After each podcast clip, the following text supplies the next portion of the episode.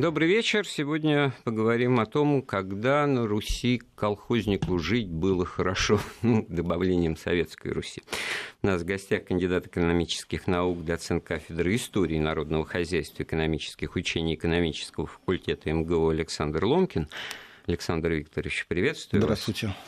Значит, вот хотелось бы, конечно, тема э, большая и многогранная, но как бы вот ее уточнить с точки зрения того, вот с чего жили, чем кормились, какие были доходы, какие расходы, как бы, так сказать, отдача и рентабельность сельского хозяйства – это отдельный вопрос, это, так сказать, всегда была сложная проблема, я помню, значит, такой вот Э, шутка юмора в 70-е годы. Значит, в сельском хозяйстве у нас большой подъем, много колхозов работают на нем. Эх, скоро будет пленум, скоро а, будет да. пленум. Да. Если пленум по сельскому хозяйству... Пять лет подъема, а потом съезд, так да.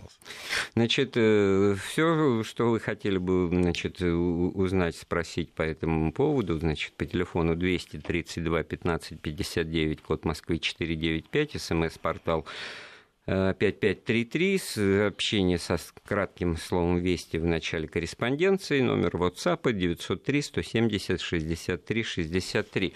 Ну, для начала обозначим вот такую вещь, что если в, 20, в конце 20-х с началом коллективизации ну, 80% населения Советского Союза проживало в сельской местности, да, но потом эта цифра ну, неуклонно снижалась, снижалась, и, значит, что-то забалансировало в конце 50-х, когда наклюнулась правильная жизнь, как писал писатель Константин Воробьев в повести «Почем в ракитном радости», значит, хрущевские времена писал, ну, естественно, хрущевские времена хвалил. Но я ради того это сейчас вспомнил, чтобы сказать, что тогда было вот короткие несколько лет, когда численность сельского населения в стране стабилизировалась и даже немножко росла, конец 50-х годов. Ну, а потом опять все, так сказать, вниз. И сейчас сколько это процентов? Я боюсь наврать, давным-давно я какие-то данные видел. Я могу сказать официальные данные на период начала перестройки, например, там уже был неутешительный 12%. Полагаю, что сейчас, я не знаю, как там будут читать, по каким таким территориям, по каким показателям, полагаю, что еще меньше. Ну, поскольку вы, значит, с кафедры истории да, народного меня хозяйства, занимает, конечно, история, да. это извинительно. Я думаю, что вряд ли оно увеличилось. Но вот что касается того, что почем в ракитном э, радости-то ну, тут... ну, начиналось с того, что, ну, и Шолохов в э, Тихом Доне, не в Тихом Доне, конечно, а в поднятой целине это писал, э, что все, так сказать, уводятся с подворий лошадей, коров. И вообще, на самом деле, без, без всякого Шолохова это известно, что одна из причин Голодомора, который произошел во многих, подчеркиваю, областях страны большой, не только на Украине, как сейчас принято считать, а произошел потому, что крестьяне значит, забивали скот, который... Ну, причин там было да, много, да, и скот и забивали. Потом, и а вот почему они забивали у этого? Свои причины да, есть. Да. Это... есть для ну, начала, вот начало коллективизации, мало того, что это, так сказать, перелом и психологический, и такой ментальный и прочее, но все-таки вот в какие-то, давайте с каких-то времен, когда это все устоялось, когда это стало нормой, альтернативы этому не было, да, ну вот это уже послевоенный бы, период. Да, крестьянство это то бишь колхозник, да, э, люди, живущие на селе, и люди, живущие в городе, значит, они знают, что, ну да, конечно, город не село, э, село не город, там условия в жизни другие, но там, э, значит, не платят зарплату, там, ну, зато они живут со своего хозяйства, у них же есть приусадебное хозяйство, поэтому давайте вот обозначим вот эти вот, с чего живут и за что платят. Трудодни вот эти а, вот знаменитые. Трудодни труд, это вообще отдельный разговор, это очень интересно. Вы мне скажите, что начать? С трудодней? Начнем с трудодней. Ну, трудодень это, это все-таки как доход, плюсики, галочки. Вообще трудодень это расчетная единица на самом деле, и, в общем, не более того. Все остальное, все, что связано с этим словом трудодень, у нас вообще очень часто наполнено таким предвзятым пониманием этого всего. Мы всегда считаем, что трудодень – это что-то такое плохое, особенно не вникая даже в, что, в то, что это есть а на самом деле. А что, это, а в, чем, а что в нем трудодень, хорошего? Трудодень появился в начале 30-х годов. Почему я говорю, что в начале, ну, обычно пишут, что в 30-м году он появился и просуществовал до 65-го. На самом деле он так постепенно входил в 30 31-му начали внедрять, в 32-м, к 32-му выяснилось, что появились очень серьезные проблемы с расчетами трудодня. И в 1932 году, кстати говоря, вышла первая такая книга, был такой один автор там в Поволжье, который взял на себя труд систематизировать вообще всю вот эту вот, все расчеты, связанные с трудоднями.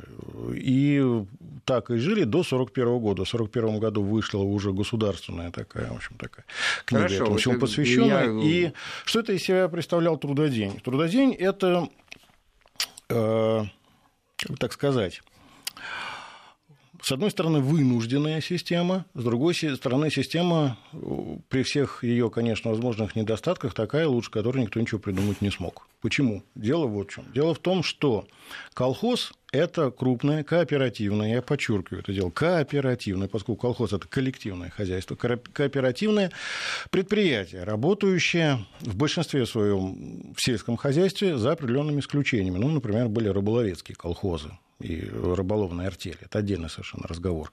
Люди, которые работают в колхозах, в сельскохозяйственном ну, профиле, хорошо, они Александр, выполняют ну, очень большую сложную работу. В колхозе, значит, получают трудодни Нет, рыбы. Я просто, я просто к чему? Рыбы. Нет, Нет чтобы, ну, чтобы понять, что, что такое трудодень. Нет, ну... Зачем он нужен? Он нужен да. за тем, чтобы систематизировать, э, упростить и усреднить систему расчетов. Как подверстать под единую систему труд людей разных по квалификации, по образованию, труд людей, ну, которых ну, понятно, различается в сезонном плане, да, в, в плане, так сказать, э, обеспеченности техникой, в плане... А почему вы не хотите сказать главное, что оплата по трудодням носила вот, честно, натуральный надо характер до этого, до этого еще надо денежный? дойти, надо сначала разобраться, что такое трудодень-то вообще на самом деле.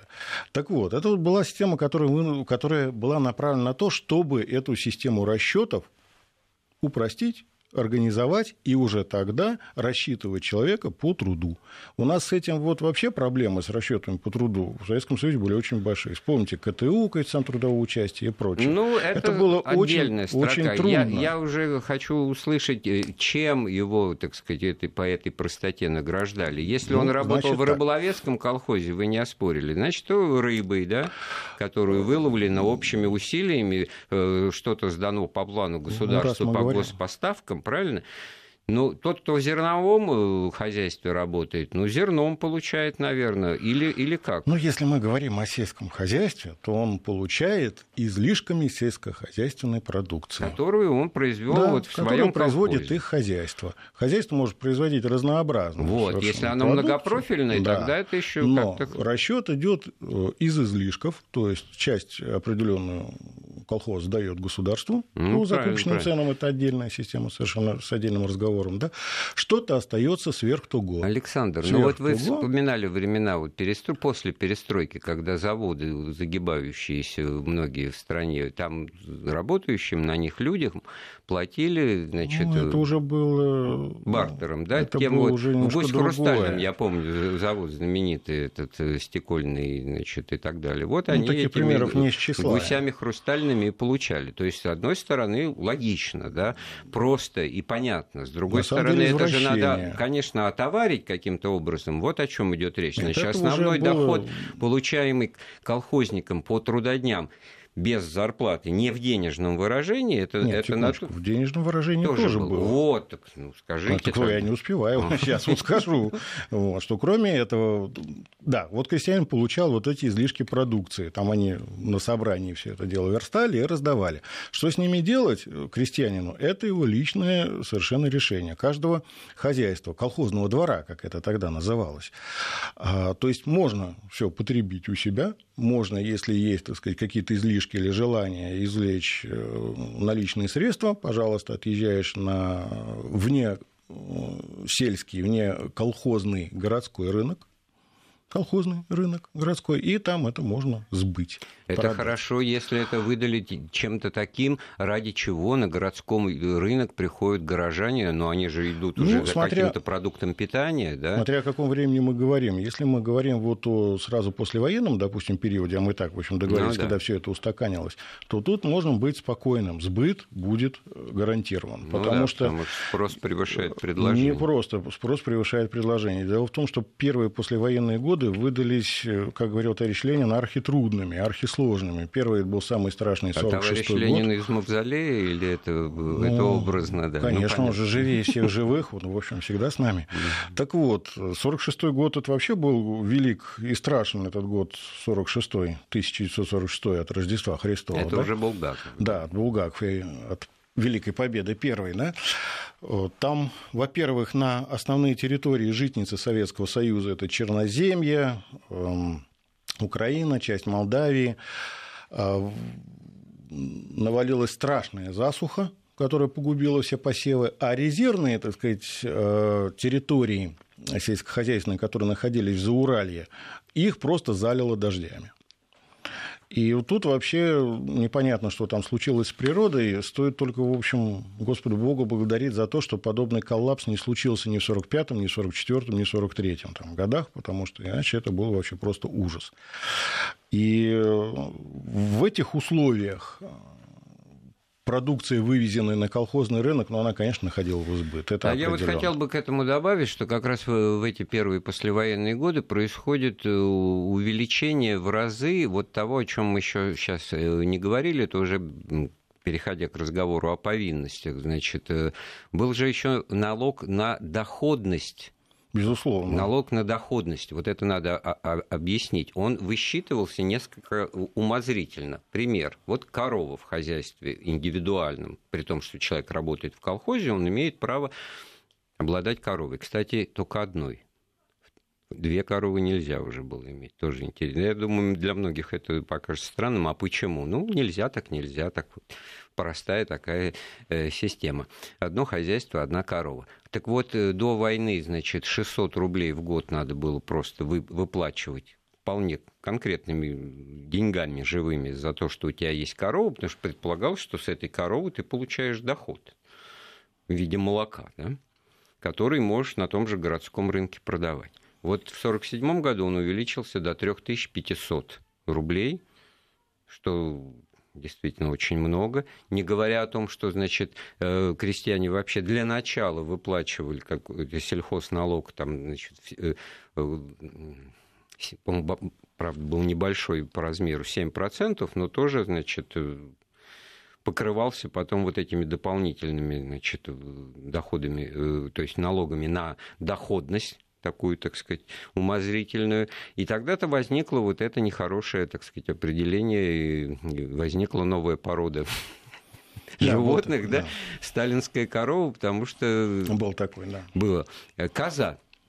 Потому что, оказывается, за козу-то, э, вот когда было 600, за корову 120, а какое-никакое молоко она дает, вот первый момент, да, то есть э, да. вынуждали Козы и овцы там появились Козы и овцы. То же самое, что, значит, вот этот э, преснопамятный налог на э, плодоносящие деревья, то есть если стоит, обсчитали, пришли, все грамотно приготовили, в ответ, да. которые стали вырубать. И это вот впечатление детства, как в село приезжаешь, вот говорит, вот тут раньше барский сад, тут был там сад, а сейчас что, а сейчас ничего, да, потому что вот вырубили тогда. Ну, Есть был... ствол, значит, э, по весне он записывается, в, как, как он называется, вмененный налог да, на доходность. Да. Я бы тут к этому вообще перечню еще кое-чего добавил. Кроме буренок в хозяйстве еще присутствовали лошади. А можно было разве лошадь в индивидуально? А в том дело, что лошадь э, там вообще попала в такую сложную ситуацию, что лошадь это же не э, у нас в средней полосе не животное, которое там, скажем так, дает э, молоко и мясо, да, но используется как э, тягловая единица. Поэтому большинство лошадей, в общем, были сведены в колхозы. И в этот период происходит очень такое интересное явление, которое, конечно, тоже надо осмыслить и понять. Резко уменьшается поголовье лошадей в сельском хозяйстве. Причем сразу в первые послевоенные годы поголовье лошадей снизилось настолько, что уже больше никогда не восстановилось до предвоенного уровня уже за период советской власти. Вопрос, а зачем они, если железный конь пришел на смену? Ну, железный конь, он пришел на поля, а вот всякие мелкие перевозки в деревенской местности осуществляли в основном, конечно, на лошадях. То есть определенная повозка, запряженная в телегу. То есть видит там, гужевой транспорт, да? Ну, а вспомните кубанские казаки там, какой, ну, там каким ты был, таким ты и остался. Да. Это, да, Конечно, это едет на лошадке, в общем, но то рядом же на лошадке будет ехать и колхозник, который э, это самое везет ВОЗ чего-нибудь. возникла в голове картинка из этого фильма, изобилие это выходит, они на ярмарке да. входят в магазин, а там сплошь седла, седла, да, да хомуты, хомуты седла, да. вся эта шорническая арбузы, продукция. Там, да, да, нет, ну арбузы это все таки съесть можно, понятно, да, там, конечно, муляжи использовались на съемках, да. это уже люди, которые снимались, рассказывали, да. А вот эта вот продукция, это промышленная, она, конечно, связана была вот с тем, что гужевой транспорт в ходу, что называется. Ну, при этом был. параллельно там коннезаводство развивалось, конечно, да, там еще существовала кавалерия в советской армии, все это было, но именно вот действительно такое рабочее поголовье очень резко снизилось и действительно больше не восстановилось. С одной стороны, это можно объяснить тем, что в 60-х, 70-х, в начале 80-х годов сельское хозяйство в индивидуальные уже хозяйства колхозников приходят автомобили мотоциклы. Ну, Тут давайте пока задержимся на том времени, в котором вот было так, что, оказывается, имеешь корову, то она в глазах, так сказать, государства, начальства и прочего источник дохода, что справедливо, да, но облагается как бы трижды, потому что, значит, а для тоже... начала сельхозналог платит крестьянин просто по факту того, что он колхозный крестьянин, да, или крестьянский колхозник. И тут же вот вопрос, так сказать, в добивочку. А при царе-батюшке крестьяне платили сельхозналог? Нет, шепотом ответил наш а, гость. Так вот, что касается молока, давайте тут увидим в этом продукте определенную его социальную значимость. Что это такое? А, молоко составляло значительную часть рациона и сельского жителя, причем восполняло едва ли не полный набор белков и витаминов, а которые в городе дети была всегда получают. мысль, надо отправить городе... детей летом в деревню, да, нет, пускай попьют молочка. В городе, в городе установлено, что, в общем, завтрак рабочего промышленного предприятия городского в большинстве случаев составлял из себя кашу на молоке и, может быть, там стакан молока. То есть это был продукт, который, э, безусловно, если уж мы говорим о возможности реализации на колхозном рынке, сбыт находил 100%. Это однозначно. Это был едва ли не стратегический продукт в плане Но ведь, э, использования вот населения. Возвращаясь к этой одной гипотетической корове настоящей, да, э, значит, за нее надо платить э, вмененный налог, а потом еще и обязательные поставки вот в рамках колхоза, значит, до 200 литров в год, да, ну, при том, что удойность, так сказать, ну, разная, конечно, но тоже это значительно. Ну, 200 литров в год это не так много. Так много да? на самом деле, да. да. Это, если она 10 литров в день дает, тогда если значит, она есть, если да. это есть. Ну, тогда может быть. Но факт остается фактом. Вот что второе, э, поставки обязательные этого молока. Вы сказать, это двойное, даже тройное налогообложение. Ну, да. Нормальная ситуация, в общем-то, в нормальной экономике. Крестьянин всегда платит за проблему государства. Потому что в глазах государства он считается все-таки каким-то недобитым собственником, у него есть э, приусадебное хозяйство, и вообще это как-то по, по всем этим теориям марксистским есть форма собственности общегосударственная, когда вот, пожалуйста, завод там все как Райкин, гайка, винтка там не довинтила, она Личная, государственная. Кооперативная, в частности, колхозно-кооперативная. А, вот, а колхозно все-таки это другая форма собственности, колхозно-кооперативная, и мы еще обозначим моменты, которые из этого следовали негативные для э, колхозников, для жителей села, потому что они, они скажем, должны были обеспечивать соц, соцкультбыт, на, на своих основаниях. Но через фонды, да, мы поговорили, да. тут признаюсь, за эфир поспорьбы, сказал бы я так, а просто нормальная бухгалтерия советская, да. она не, никак не э, подгонялась под условия сельской жизни, поэтому, в общем-то, даже кооперативное учреждение нормально функционировало в условиях нормальной советской бухгалтерии. И как любое предприятие, колхоз имел фонды отчисления. В частности, и на соцкульбы в том ну, числе. Кстати, я тут формировал себе заметить. из своих доходов нет, или ну, государство? Конечно, нет, только из своих доходов. А, вот, Причем это... тут я, я замечу так, поскольку это только вот в Соединенных Штатах не знали, что у нас была демократия, но в колхозе это все решалось на общем собрании. Да Если это колхоз... фильмов, но, но, да. Мурдюков да, вспомнил да, в этом фильме, где ее избрали Ульяновым, да. да. То есть, если колхоз был такой, что можно было собрать всех, то это общее собрание. Если колхоз такой большой, что всех собрать нельзя, тогда там собирались представители. Представители. Так вот, так там же могли колхозники принять любые решения, вплоть до того, отчисляем или нет так сказать, впло... Э, и это было настолько широко, я скажу так, что только соцкультбыт. Между прочим, среди официальных фондов, которые формиров... мог формировать колхоз, были, были, например, и фонды э, для строительства жилья в основные он не входил, так сказать, но если колхозники принимали решение, что надо там что-то строить, Конечно. этот фонд я вам скажу, что туда производились отчисления. Я скажу, что первым делом дом для нового председателя а, колхоза, ну, присланного из райкома, из города, ему же ну, надо где-то жить. Просто да? так из райкома это, это прислать, не... прислать не ну, получится, не за него голосовать да, надо. Ну, так вот, вот. вот. А если не проголосует, ничего не получится. Вот ну... совхоз другое дело, там пришлют, там директор, его назначили, все привет.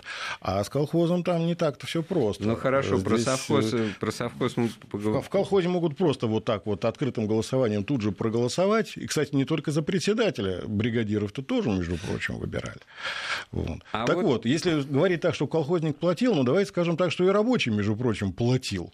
Как и любой служащий советский платил. За что? Ну, были отчисления в профсоюзные, например, да. Поехал пионер ну, в пионерский понятно, лагерь, ну, профсоюзная путевка. На, на, на налоги существует, да. Конечно, нормальная ситуация, когда граждане платят а вот налоги. Давайте, значит, вот все-таки вот запомнилось, э, ну, старшему поколению точно, а, а вот это знаменитое Малин... пришел Маленков, э, поели блинков. Очень многие вот люди, ну, поколение ушло, они и в детстве меня это очень удивляло, и в юные и молодые годы, когда, значит, вот это, эти истории приходилось разбирать, что вдруг вот говорили, во-первых, что вот Маленков правил страной и при нем, да, потому что как бы Сталин поменялся на Хрущева. Ну, вот Георгий такая, Максимлянович да? недолго. Общем, ну, недолго, но все таки что-то такое он успел сделать, э, вот это, отменить вот это вот убийственное, удушающее налогообложение, особенно вот связанное с, да, ну, если бы... Трудно говорить, знаете, в истории, что было бы, если бы. С моей точки зрения, ну, я так считаю, что если бы, конечно, власть Маленков задержался бы подольше, наверное, что-то более интересное и положительное в стране произошло. Потому что вообще это был человек очень высокой культуры, высоко образованный. Ну, представьте себе, кто еще в нашем правительстве мог на латыни писать стихи в часы досуга. Вот Георгий Максимiliaнович мог. Гораций прямо. Да. Так вот. Так вот, э, э что, он действительно в 53-54 годах э, задолженность, накопившаяся, естественно, к тому времени по факту, была прощена да, колхозом, потому что ну, не оборачивались они в тех условиях тяжелых неурожайных лет первых послевоенных увеличение вот этих размеров этого налогообложения, этого условного оброка, это то, что барщина в натуральном виде, так сказать, оплачивалась, все вот это как-то вдруг раз, и после смерти Сталина сменилось на некие плюсы. Вот это первое точие в нашем разговоре. Вернемся в студию через несколько минут. Вопросы истории с Андреем Светенко. А, напоминаю, мы с экономистом Александром Ломкиным э, вспоминаем э, историю э, колхозов в Советском Союзе, когда колхознику на Руси жить было хорошо, лучше, хуже, и какая была система, на первый взгляд, неочевидная податей, сравнимых с оброком и барщиной, и в то же время были и доходы. Мне, кстати, вот упрекают слушатели, что я так и не дал объяснить Александру Викторовичу, что такое трудодень.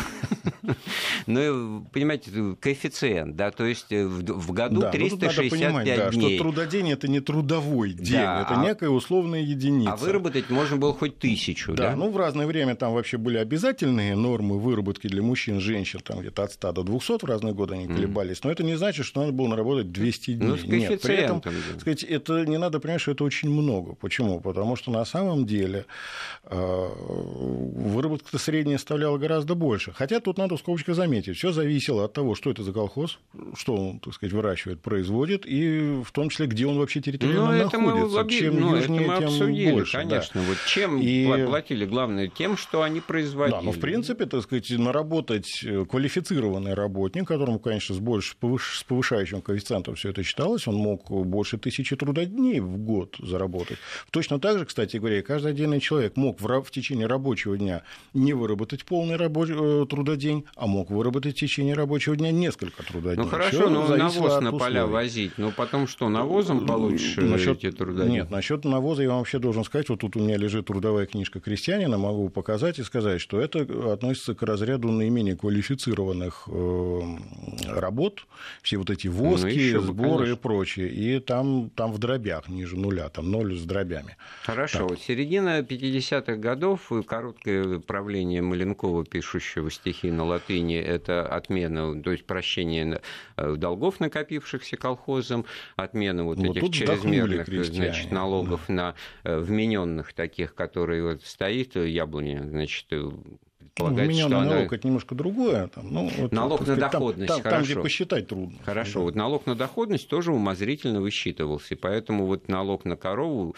такой вот, э, как уровень ее доходности, он постоянно рос, увеличивался, и если до войны составлял 600 рублей, то после войны уже 3500, но это старые деньги, в 1961 году отмененные, но все таки за год э, я не знаю, это очень много, потому что средняя зарплата была где-то порядка 600 рублей в месяц в 50-е годы, там, ну, 60 ну рублей потом там уже, так сказать, брежневские, которые тоже быстро девальвировались. Ну, Но... Брежнев там зарплаты очень быстро росли. Вот. А как быть с тем, Настолько когда появились, тормозили. когда все-таки деньги пришли в колхоз? Но пока это они идут. Они туда приходили не сразу. Не сразу. Вот, Но там... для начала случилась очень серьезная вещь вообще в масштабе всего сельского хозяйства, его организация освоение целинных и залежных земель. Тот же 54-й год, это... да? Даже и... не 54-й. Я ну, страшную тайну государственную хотите, раскрою у нас э, целина ассоциируется с именем, ну, в первую очередь, Никиты Сергеевича Хрущева в 70-е да годы. Да нет, вот затмил Леонид Ильич да, Брежнев. в конце 70-х выяснилось, да, что еще Леонид Ильич Брежнев там отметился, что, в общем, правда, он же был первым секретарем ЦК Компартии Казахстана. Казахстана да. да.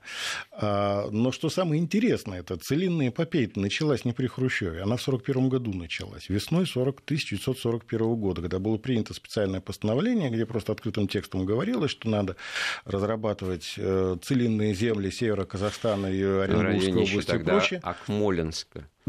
Ну, Акмолинск это нынешняя Астана. Ну, да. ну Целиноград. Ну, Целиноград, ну, да. вот ну, о чем и речь. Я просто вспоминаю, у меня родственница, да. значит, была 1909 года рождения, оказавшаяся в тех краях не по своей воле, как раскулаченная, она все уже в 70-е годы, смотря телевизор, все говорит, что тут рассказать, красномольцы, красномольцы, это мы все осваивали, нас туда привезли, выбросили, значит, Знаю этот город, в степи. Да, бываю там, бываю так там.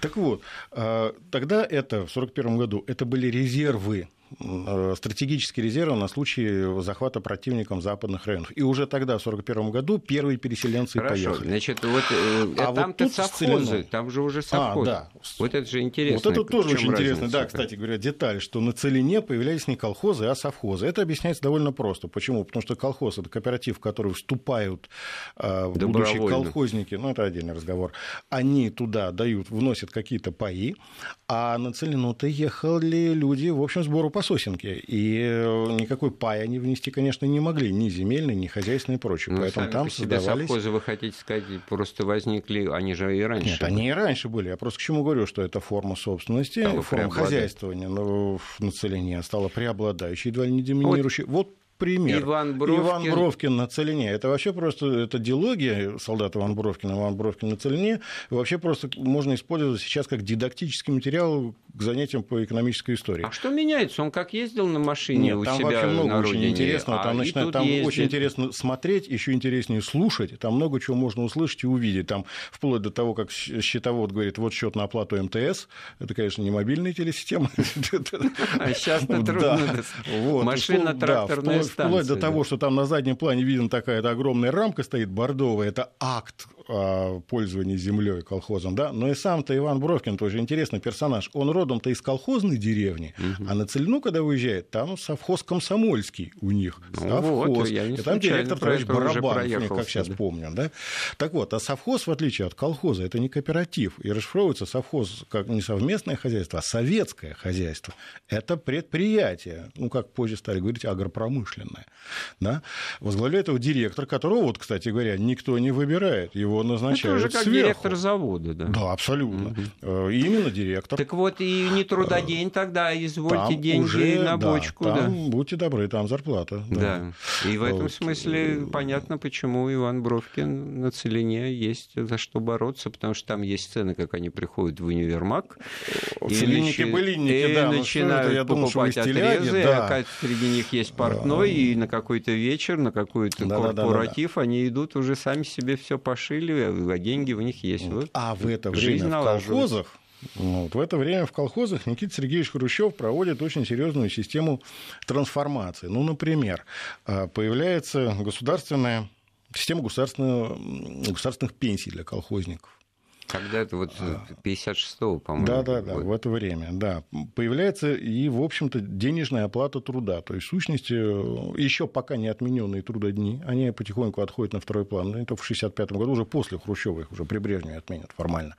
Ага, очень а... хорошо, надо подчеркнуть, значит, трудодни ушли из реальной Они так жизни. потихонечку, потихонечку, уходили, да, уходили, их выводили, и в 65-м только... уже все, там уже конец.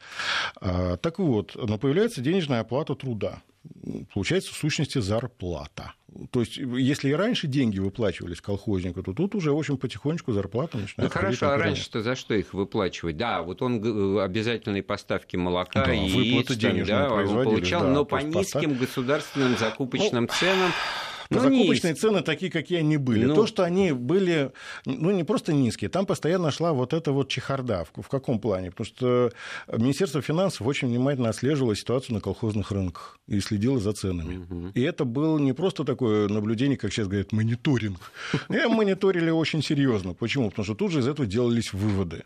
Вот. И допускать большого разрыва было невозможно. Тут уже приходилось что-то делать и с закупочными ценами. То, что они в определенные периоды действительно э, не снижались, нет, они резко начинали отставать, и тут вот возникала ситуация, мягко говоря, не в пользу там, Ну, ножницы какие-то всегда были, потому да, что на рынке все Причем ситуация, да, да, из-за этого ситуация э, шла так не просто бумерангом, там складывались очень такие картинки печальные и очень показательные для того времени. Ну, например, э, колхоз «Не приведи Господь» взял кредит. Это название колхоза? А, нет, колхоз какой-нибудь светлый путь. А, так вот, он или рассвет, да, он взял кредит а, под э, расчеты с будущим урожаем. А тут, нате, не дай бог, не урожай. Или там что-то там поменяли закупочными ценами. И он не может рассчитаться по кредиту. Ну, банкротства тогда не было, не было такого понятия, да, но было понятие картотека. То есть поставить на картотеку. Потом карточку заводили там в банке и там списывали просто потихонечку. Так вот, получалась ситуация какая? У колхоза, например, есть формальные излишки. Да? Он мог бы их продать, например, на колхозном рынке, да? А не получается. Почему? Потому что, чтобы а это сделать... Нет, хуже. Ему нужна, э, да, так просто так ему не дадут, ему нужна санкция райкома. А райком ему ответит, скорее всего, что? Помните, как в фильме «Бриллиантовая рука»? А политично рассуждающий, это как раз тот, да, это в тот период, когда район не до конца э, рассчитался с государством по шерсти и мясу. То есть скажут, а район не рассчитался еще с государством, поэтому чем? А ты уже, так сказать, продавать везешь? Дудки У Фазиля Искандера есть щемящий рассказ про то, как, значит, там какой-то буйвол в далеком горном Абхазском селе, значит, вот как бы от его имени ведется рассказ, это его, так сказать, восприятие да, действительности, конечно. да. Я забыл его название, но заканчивается тем, что они, они его все оберегают, он как символ деревни, в общем, какая-то достопримечательность, но вот та самая ситуация, когда колхоз не до конца рассчитался по мясу, и его, значит, решают отвезти, значит, на бойню, значит. В результате, значит, он там по дороге это все тоже как бы понимает, это повторяют его имени лица и сознание написано, и, значит, э, срывается из этого грузовика в море, значит, и уплывает. Ну, хэппи такой. Ну, понятно, что это трагедия все таки все-таки да, драма, но очень, э, к тому, что вот эта вот э, корова, которую, за которую надо платить, потому что она есть, и, и поставлять то, что она дает в обязательном порядке, да, она, кроме всего прочего, еще и вот висит на волоске под домокловым мечом, потому что она может быть пойти вот в, в уплату этих поставок, так сказать, э, обязательных по мясу. Ну, если уж совсем правду говорить, при Хрущеве периодически повышали закупочные цены, так сказать, идя навстречу сельскому хозяйству. А с другой стороны, значит, мы сейчас вот тоже накануне очередной паузы в разговоре, почему-то вот наш гость, напоминаю, Александр Викторович Ломкин, экономист, сказал, что вот Хрущев сделал большую ошибку или какую-то да, чуть ли не пакость, отменив вот эти вот МТС, которые не телефонные, да. а которые машино-тракторные станции. Но об этом после перерыва.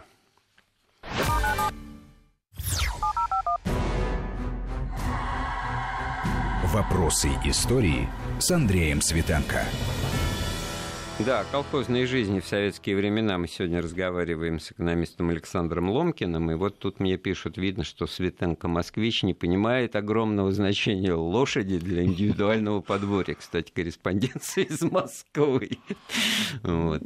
Ну, значит, к тому, что лошадь, лошадь. А мы вот про МТС, машинно-тракторные станции, да, значит, это тогда, когда уже вот, ну, трактор ради чего, так сказать, символ преобразований. Мы родились, да, практически вместе с чуть ли не Но, первыми оказывается, это все существовало вне колхозов. Это, да, да? Это вообще было машино-тракторное обеспечение. Удивительная да? структура машино-тракторной станции. Почему? Потому что она действительно существовала не просто вне колхозов, да, это были такие структуры, иногда очень большие, Э, где работал соответствующий штат персонала, причем формально не являвшийся не то что колхозниками, он, они даже числились рабочими, то есть пролетариатом, а не деревенскими. Но жили-то они, ну, жили да? в деревне, да. Так вот, вот фильм Но... «Дело было в Пенькове», где Тихонов играет молодой, ну, красивый. Это уже да? более поздний период. Ну хорошо, но показательно, что он МТСник, он тракторист, да, и он некая, так сказать, белая кость в этой деревне, там он влюбляется в приехавшую учительницу, драма, интеллигенция, там, да. все такое так, прочее. Вспомните другой довоенный шедевр тракториста с Николаем Афанасьевичем Крючковым. И самое главное, у них в кармане хрустят денежки, потому что они получают не трудоднями, а зарплаты. зарплаты. Вот. Причем, причем откуда у них зарплата берется? Дело в том, что э, МТС предоставляла технику в пользование э, колхозам и сельскохозяйственным хозяйственным артелям. То есть колхоз нанимал эти э, трактора вместе с трактористами для работы на полях. И, в общем, в те времена, надо сказать, это было грамотно и эффективно. Эффективно в каком плане? Э, севооборот в колхозах, например, в разные годы, в разное время нужна разная техника. Где-то сеялки, где-то велки, там, где-то комбайны там, и прочее. Э, колхозы могли между собой там четко решать, у кого-то созревает раньше, у, меня у кого-то позже. несколько неожиданный пример того, как вот на фронте, когда пехота вызывает на поддержку авиации, значит, чтобы преодолеть какой-то рубеж обороны противника, там была система такая, такая, что дайте заказ, значит, авиации. Вот, было, от, и у немцев такое было. И у всех такое было, а в колхозах было, оказывается, так, что почему-то им самим обладать тракторами нельзя. Не, не, нельзя. Тому же жителю не, не, не, деревни... Нельзя, не, нельзя. Во-первых, это очень дорого. Э, и очень хлопотно. Я сейчас объясню, в чем дело. Дело в том, что трактор – это не коняшка, который там покормил, попоил и нормально. Да? Он требует совсем другого ухода и другого уровня обеспечения. И вот когда э, Никита Сергеевич сделал великую, так сказать, э, великое Пакость. доброе дело да, для колхозов и передал им на баланс значит, вот эти вот, всю эту технику, тут, кстати, вообще очень много таких вещей любопытных. Например, работников тоже ведь передали в колхозы. Это вообще держись, потому что они из пролетариата пролетариата становились mm-hmm. колхозным крестьянством, это вообще просто сотрясение основ политэкономии. Тут, ну ладно, это отдельный разговор. То есть зарплату они уже не а, получали, да, потому что еще были да, трудодни. Технику-то да. что? Э, во-первых, ее же надо содержать. А, это деньги. А, нужны специалисты, их на всех колхозах не хватало, их нужно срочно создавать. Потом технику, сейчас секундочку, технику же э, в поле не бросишь в демисезонный период, ее надо куда-то ставить. А Хорошо, Потом, где она, она потребляет... стояла, когда она была в составе МТС? В МТС, Уезжа... МТС, МТС иногда... Так никто же их не разрушал, эти МТС, так... совсем э, инфраструктурой ну, давайте, были переданы ну, в собственность так, колхозов. Одна МТС на 4-5 колхозов, там, допустим, а, да, как поделишь, это во-первых. Во-вторых, в колхозе, если если уж по уставу колхозному идти, основные фонды, а эти штучки сразу уходили в основные фонды здания, да, они представляли себе неделимую собственность, так что тут никак. Так вот, э, горюче-смазочные материалы, специалисты, обслуживание, это бешеных денег стоит. Александр Потом, Юрьевич, чтобы вы вырастить знаете, этих механизаторов, техникуму надо было создавать. Еще это одна- еще государство копеечку влетело. Еще вообще. одна параллель. Вы похожи на человека, у которого есть собственность, участок, дом и прочее, и он доказывает, трактор, насколько это да. и автомобиль, там, и трактор, и он доказывает, как это все накладно, как это Жутко, все да. сложно, и не надо тебе покупать никакую дачу с участком, э, арендуй, снимай летом, все, и Это отдельно. приезжай, да. отдыхай, и не надо быть собственником. Еще, кстати говоря, такой тренд идет, между прочим. Это все очень большая ответственность для, для, для собственников. В данном случае коллективный колхоз, ну, не поспоришь, согласен. Затраты совсем другие, понимаете, потом опять, при том же севообороте, это же значит, колхозу надо содержать всю технику, которая обслужит все его культуры. Знаете, к чему это привело впоследствии? Это впоследствии стало приводить к тому, что председатели колхозов стали в районах плакаться и говорить, дескать, не хочу выращивать эту культуру, Мгм. давайте вот эту. Там, а у нас основные культуры какие? Зерновые, это наш ударный такой, да? Ну, хорошо, зерновые ты вырастешь, а какой-нибудь там, извините, рапс, сою, там, кто будет выращивать? А картошку? А картошка хлопотная, ее поливать надо, Ну, собирать ее трудно.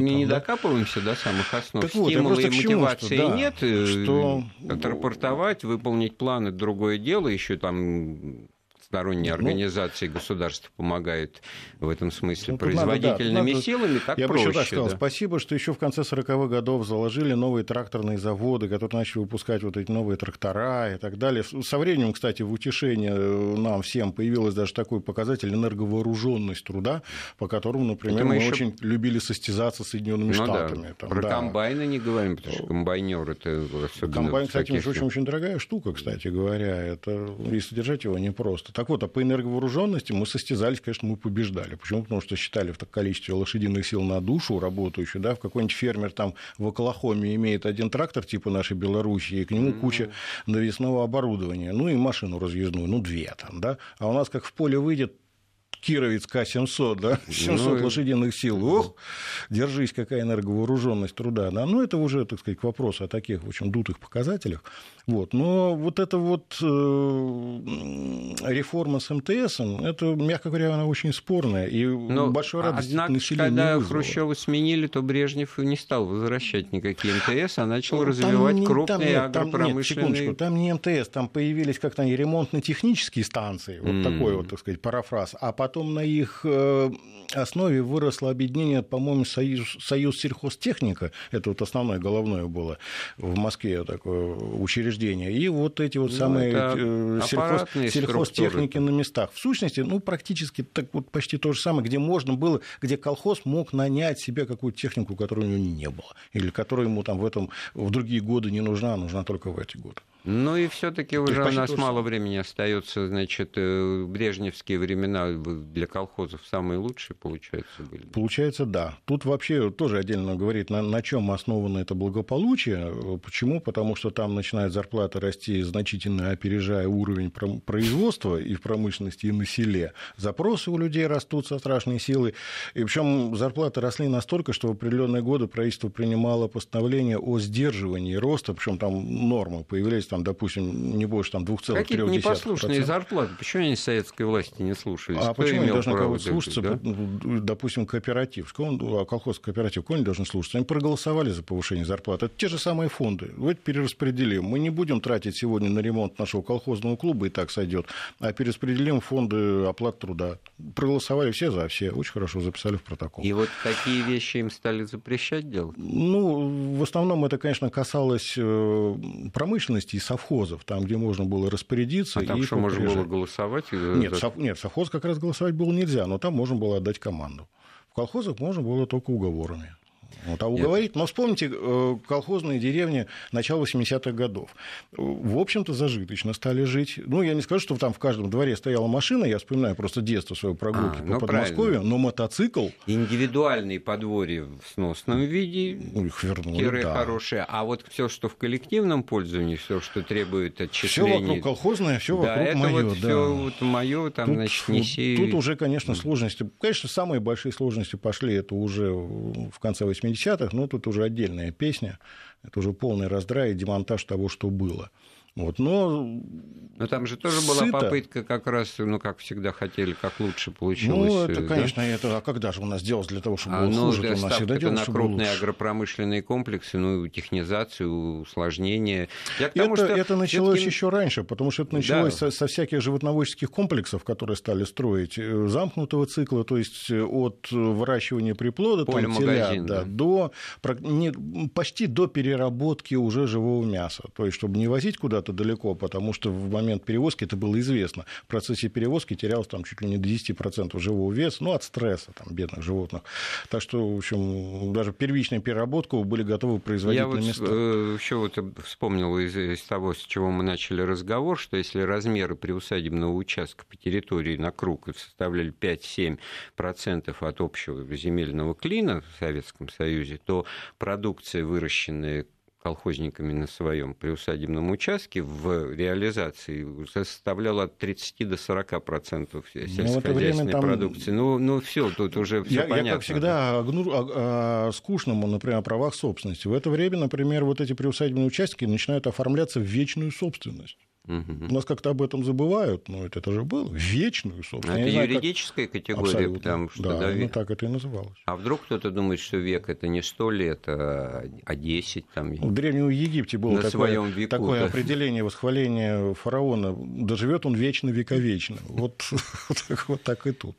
Ну, это все-таки были такие. Ну, вот это были годы уже, да, это были уже такие годы, когда, с одной стороны, деревня начинает жить зажиточно, с другой стороны, там появляется масса других проблем. А а каких? Ну, Социальных и промышленных, начиная с оттока молодежи а, очень вот существенного в города, и дальше, что называется, со всеми остановками. Это и демографическая проблема, это проблемы ну вот парадокс, э, рабочей силы, лучше, вре... а люди да. уезжают. Рабочую силу да, надо привлекать какую? На уборку, например. Почему? Потому что там, ну, известно, там четыре стадии обработки, там сев, уход за посевами, там, уборка урожая и прочее. Но уборка урожая а рабочих я рук скажу, хватает. я вот я комсомольскую молодость весной на посевную, летом ну, хранение, на прополку, да. осенью на уборку, а зимой, пожалуйте, хранение, на, да. на Мосфильмовский переулок, там это овощебаза, вот, овощная, и все, что ты вырастил хотел, значит, да. разбирай, а потом иди в магазин и покупай. Так вот, я просто к чему, что не хватало уже рабочих рук, приходилось привлекать кого? Интеллигенцию из городов, студентов на картошку, солдат, естественно, mm. плюс еще нанимать вот шабашников, отдельная такая тема интересная, очень любопытная. Как-нибудь да, ее возьмем, да. она больше для былого и нравов годится да. уже. Это уже, так сказать, временные трудовые коллективы, так это официально называлось. Но это тоже же проблема села.